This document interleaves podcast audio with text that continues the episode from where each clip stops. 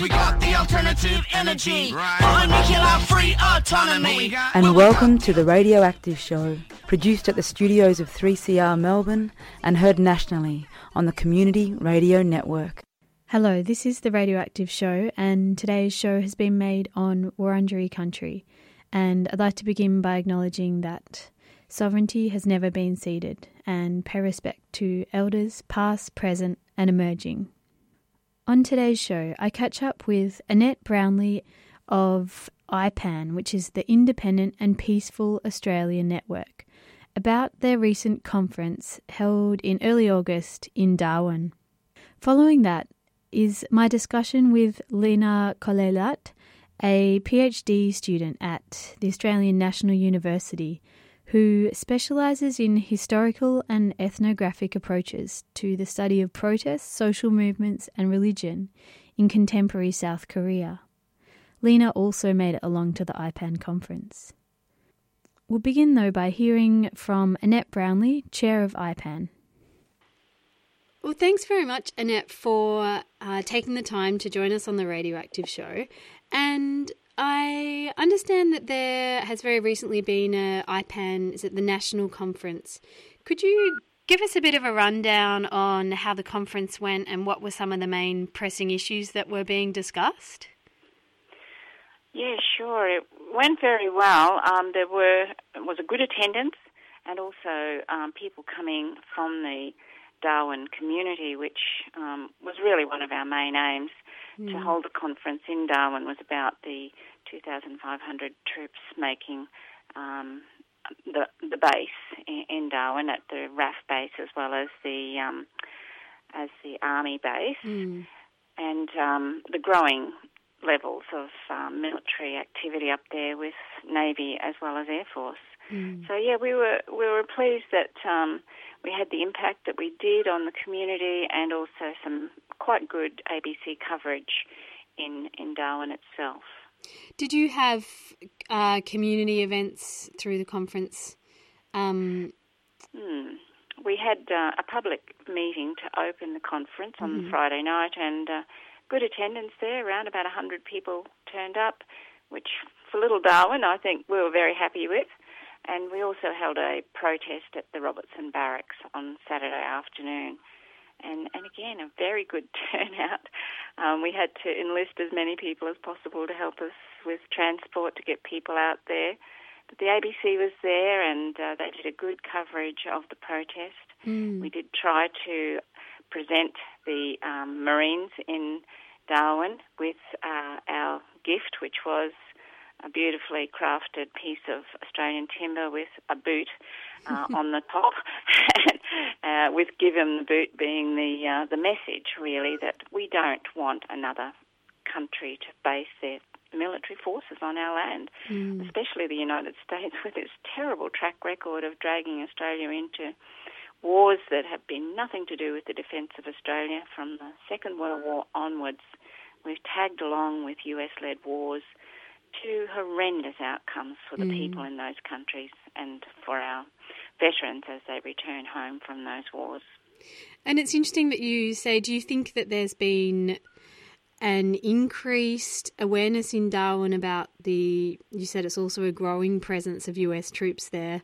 Um, what is it like in terms of the public visibility of of the troops in Darwin and how that operates yeah, very much. Uh, the uh, they must have a message not to interact with the community. Uh, even when we were out and about ourselves, um, there were never any of the U.S. forces in uniform. Mm. You, you, could pick them, but um, they were in cities. Uh, even after the conference, had a lovely day at Litchfield National Park, and again, it was obvious that these were Marines, um, but they were in fact, we did approach them, but they were told they um, weren't, weren't to um, have discussions with the locals. So there's mm. obviously a, um, um, strategy to um, keep that distance from the Australian people in Darwin, mm. and uh, I suppose to try and avoid, and I don't know how much this has been successful, but to have the interactions with women in the um, area that they've been based, because mm. we all know the uh, terrible history of um, U.S. Marines and abuse of women in many countries where American military bases are stationed. Okinawa being the most known about, but certainly during the time in the Philippines, there was also a very uh, awful history of um, sexual abuse uh, at that time. Mm. Well, and as for the content of of the conference, could you share with us some of the highlights of speakers or also any really juicy conversations that we were had in terms of campaigns IPAN is involved with? Yeah, sure. um, I think one of the um, important um, revelations, really, that um, made the conference in Darwin even more special was the announcement um, that was made public not long before the conference that an area outside of Darwin has been uh, earmarked to build a US naval base. Mm. Um, now it's at Glyde Point, which is 40 kilometres away from Darwin. And to get there, a very um, new piece of road has been built to Gunn Point, aptly named. Right. Um, now, it wasn't made clear why this nice new road had been built um, to an area which is basically a fishing area for locals. Mm. Beautiful um, coastline and uh, prolific marine life, which is not overfished at this point. But uh, that came to light, and that's obviously causing quite a bit of concern to people in Darwin that mm. they may be denied not only their pristine coastline but also their their fishing area, and that we could see a build-up again of U.S. naval forces in the area. And yet, we this wasn't. A, so sorry. Um, this yeah. it really seems like it was quite a sneaky build-up to that base. It wasn't something that was debated in NT or federal parliaments or kind of circumvented Absolutely. democracy in that way. Mm, if you can believe them, they say they know they know nothing about it. And up and in fact, we did the first whisper of this came out, you know, maybe six weeks, eight weeks ago, and at that time, the Australian government denied that there was any possibility of that this would happen. But um, it became clear that um, you know it is likely to happen um, through information about Congress in the United States, where they're just waiting on uh, the allocation of the 300 million to be agreed upon at a, um, in in the US um, mm. system before uh, this goes ahead. So again, you know, it's the whole kind of um, lying, really. We saw it before the Iraq War, where right up until close to the time of attack, John Howard was saying, no decision has been made, no decision has been made.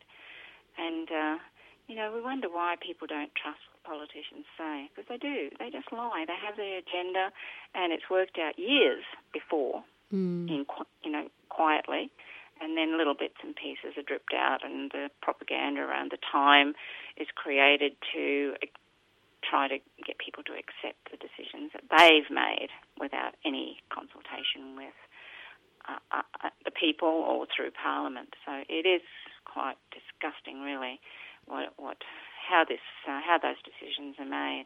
Mm. But organisations like IPAN are there to try and shine a light on some of that dirty business. Um, how how was that type of organising at the conference, or how do you feel? Um, are they really important focal points for the year to come? Yeah, sure. Um, look, I, I think um, I sense a, a, groundswell of concern about uh, our integration with the United States military and their activities. I think IPAN is certainly helping to raise awareness. Um, I'll just give you one example because we live streamed the conference and um, the session on foreign bases mm. uh, was watched by thousands of people. Mm, wow. So although we despair that we don't have a mass movement, I really do get a sense that there's growing concern and growing opposition to our um, close military alliance with the United States, and, and again, real concern about what it might lead to, just as we saw really in the lead up to the Iraq War, which long, it seems long ago now, and particularly for young listeners or yourself, Mm, you I- it, must, it must seem like, uh, you know, ancient history. No, I, I, I vividly recall going to the Iraq War rallies and sort of around the time of my awakening political consciousness. It was my 18th birthday, the day the day the war started. So Oh, it's yeah, I feel like horrible thing to think about, isn't Yeah. it? Really? And we have seen that um, defence has been the new, in the news very recently. Uh, just in the last few days, there's been a lot of mainstream media coverage about the spending billions of dollars spending for SAS troops, and it's painted as this sort of like, oh, you know, just updating their uniforms and sort of things like this, and um, looking after the soldiers. And I don't know what what would the IPAN perspective be on this latest spending announcement? Alarm bells, I'd say. To be honest, this isn't about just kitting them out with new gear. It's kitting them out for um, a planned event, a planned uh, use of those SAS troops. And uh, what Scott Morrison said uh, makes you feel sick almost. Uh, he said this is about ensuring our special forces are on the edge, on the leading edge of capability.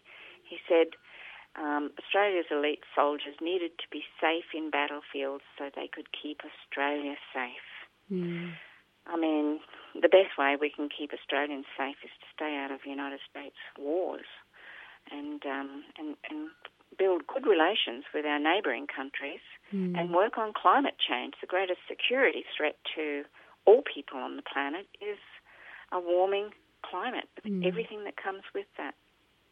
Actually, that does lead me to one further question, which is it's something I also noticed in some of the commentary around the New Zealand defence spending. Um, I mean, in more, um, I guess, in responses to a more like critical audience who are maybe asking why there was this increase in defence spending.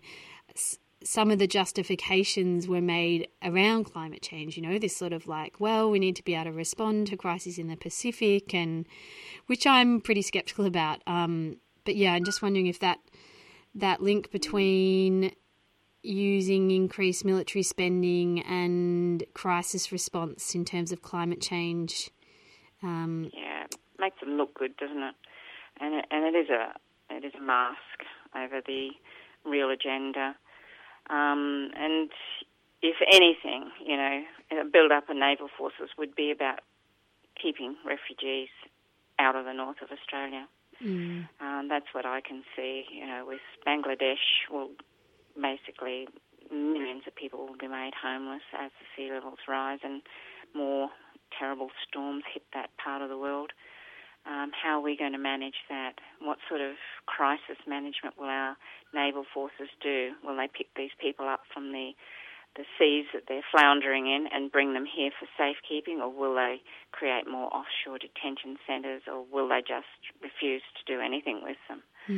Um, you know, this really needs to be discussed, and we need to have the level of discussion and debate um, just expanded in, in Australia uh, in whatever way we can, whether it's through the media, through our communities. Like we're running in Brisbane, we're running a, um, a schools event uh, tomorrow where um, a group of high school students are coming together to look at the connection between wars and climate change oh, amazing. climate change and wars. So we're looking at the Sustainable Development Goals, 13 and 16, um, and just how those two i- interact with each other. So, you know, I know it's hard work and, and it requires a lot of effort, but gee whiz, this is our future. This is our children, and in my case, my grandchild's uh, future. It's really, really important. Yeah, it's worth fighting for. Worth Um, fighting for. You've mentioned that uh, you're seeking to make some of the content of the conference available, and how how would you suggest for listeners who do want to follow up or even get involved? Um, what first steps would you suggest for them? Well, I, I guess our two uh, conduits to the broader community are both the website and the Facebook page. So I encourage people to go to the Facebook page. Uh, it's under Independent and Peaceful Australia Network. It's not under IPAN, Yeah. which is what is becoming more or more well known. And in fact, the website is ipan.org.au. um, but people can feel free to um, contact us through the IPAN email as well, and um, we will definitely answer any queries that um, people have or any ways in which they might be looking to get involved in their own community on these issues. You're listening to The Radioactive Show, and that was Annette Brownlie, Chair of IPAN. Next is my discussion with PhD candidate Lina Koleilat about her research into protest and social movements in South Korea. All right, so I'm joined by Lina Koleilat, a Lebanese Australian PhD candidate at the Australian National University. And um, I've read that you self describe as a feminist, anti war activist scholar, which is awesome. Um, thanks for joining us on the Radioactive Show, Lina. Would you be able to begin by describing for listeners what brought you to be undertaking this research and perhaps a bit of a description of how you undertook your field fieldwork in South Korea? Okay, uh, thank you, Emma, for the introduction. so, I have been researching this topic for a long time now, and I'm nearing the completion of this PhD. Um, I came to the topic uh, with the curiosity um, about learning more about communities who resist war. Mm. Um, having had to grow in uh, grow up in war myself, and being um, forced to be uh, uh, made refugees with my family several times. Um, uh, inter- we were internally dis- displaced within Lebanon and outside Lebanon um, several times during my childhood. I was curious about communities around the world that resist wars and militarism. And I had already spent a few years in Korea learning the language and um, the culture and the history and doing a master's there. Um, and I learned that in South Korea there's a very big active um, anti war movement. So this is how I got about to um, uh, research this topic specifically. Thanks. And you, um, from the reading I've done, it sounds like you particularly researched a uh, one particular Catholic community who were resisting. If that's right, or could you elaborate Yeah. on that a bit for us? So, um, Korean, the history of the Catholic Church in Korea is very interesting.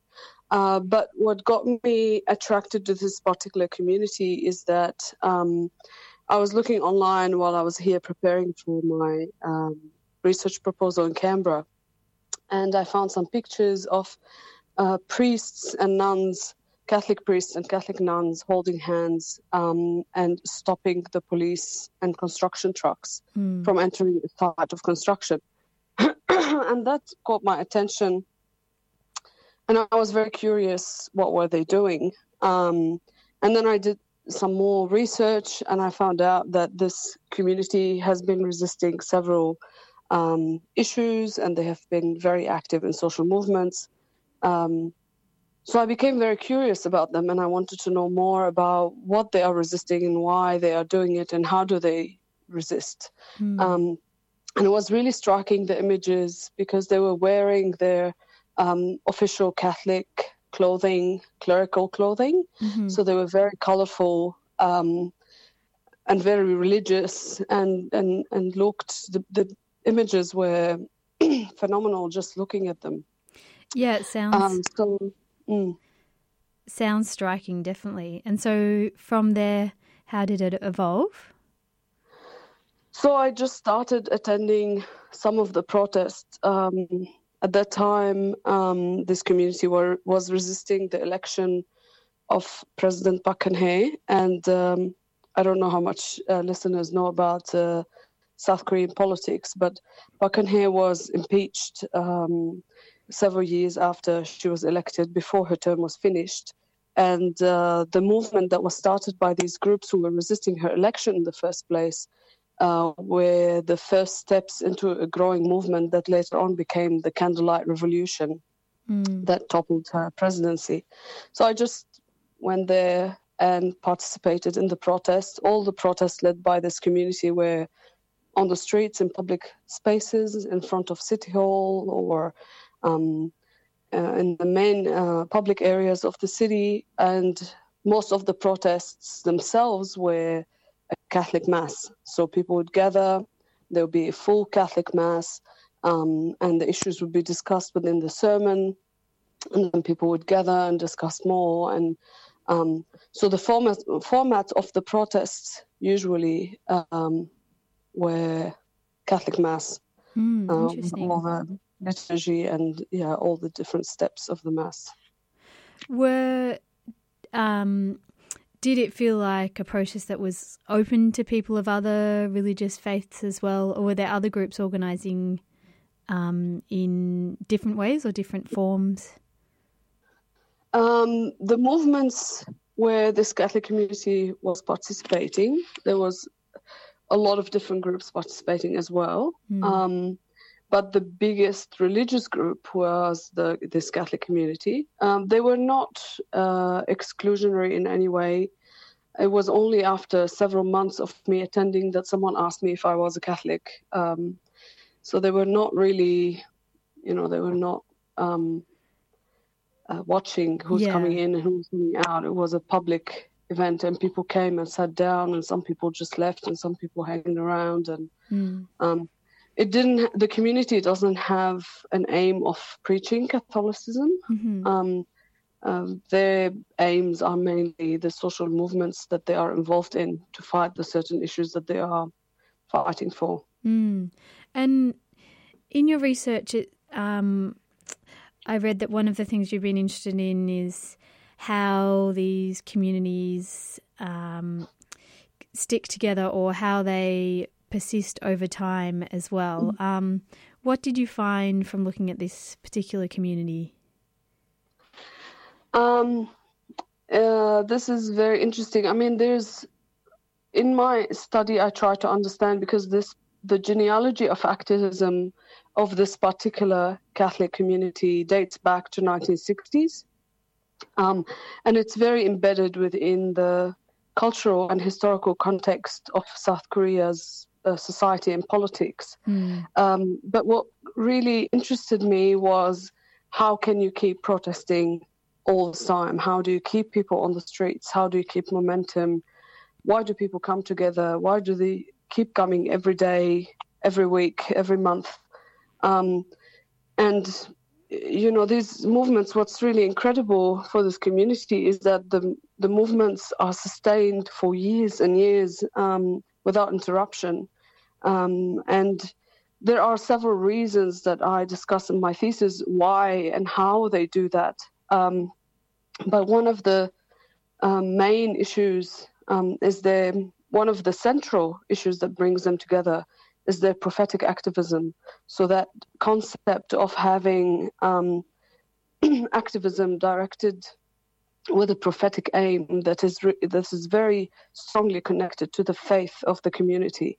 So the community is often comparing the world that they are living in to what ideally in their Christian theology they perceive the world should be like um, a peaceful place where people don't kill each other, um, where people forgive each other, um, a theology that is based very similar to um, to liberation theology in Latin America, mm. but also has roots to Minjung theology in Korea, um, and it has very strong local roots. But one of the main, another main uh, influence that keeps these communities going is basically the the links that they build with um, other communities that are resisting in other countries and other places. So um, I look in my thesis and my research uh, at how these communities find like minded people who are resisting militarism military bases and wars, um, how they find them, how they connect with them in different countries, and how they build these transnational networks that cross the borders of nation states um, and build uh, this transnational solidarity that is very, very important for the continuity of the group, but also of the legitimacy of how people perceive each other in, in a movement when things become really difficult, when the movement is exhausted, when people are exhausted. Um, when you see that you are part of a much larger uh, movement around the world, it gives people hope um, mm. and it helps them uh, keep going and keep fighting. Uh, in addition to a lot of other benefits that people build relationships um, with other like minded people from other places who have very similar issues and problems. If you look at um, how the South Korean activists, for example, um, uh, connect with activists in Okinawa who are also resisting United States military bases, mm. and how they share some of the problems that U.S. military bases cause in local regions, from um, violence uh, to rape in the local communities um, to different other environmental issues, and and just connecting with people who are sharing um, these problems and these struggles is extremely valuable for these movements, mm. uh, for their survival, and for them to keep going. It's um, really amazing to hear about all the different types of resistance, you know, which is brought together by faith or just belief in a better world or different, mm. you know, all the different reasons that contribute to people being peace activists or um, resisting military on their mm in their community. And mm. just um, just to finish off, Lina, also how you did actually make it along to the IPAN conference in mm. Darwin. What was your experience of um, coming together with others there? Um, the IPAN conference was really good. I have ha- I've heard so much about it from the community I worked with um, in South Korea, not only the Catholics, but also other peace activists who have built strong connections with activists in Australia um, and with a network with the Independent uh, Peace Australia network. Um, so I've heard so much about it, and it's been it was my first time this time for me to attend. Mm. the conference was very well attended.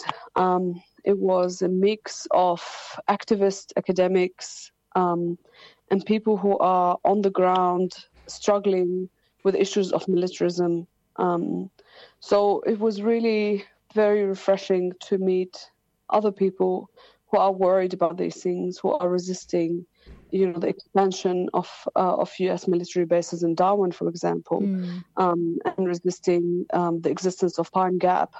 Um, and, and, and trying to resist how Australia's foreign policy has been largely following the United States blindly without, without Australia having its own independent um, international relations uh, directions that makes Australia um, safer, uh, independent, and not having to follow whatever US wars uh, the US is going into.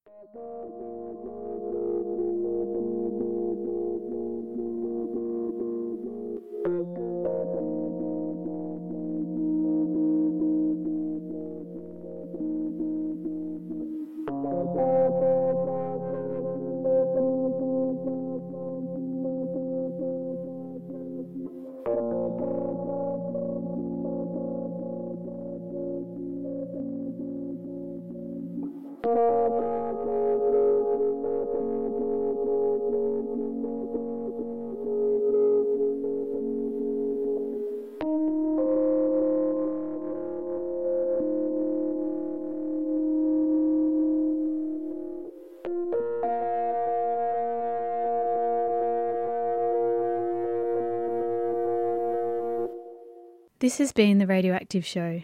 Thank you to all my guests, Annette Brownlie and Lina Koleilat. You can keep up to date with IPAN by finding them online. Today's show has been broadcast from Wurundjeri country in the Kulin Nations for 3CR Community Radio and also it's heard nationally on the Community Radio Network. Thank you to the ACE Collective of Friends of the Earth for their support. You can podcast our show at 3 the number cr.org.au. I'm Emma Crunch. Thanks for listening, and here's to a nuclear free future.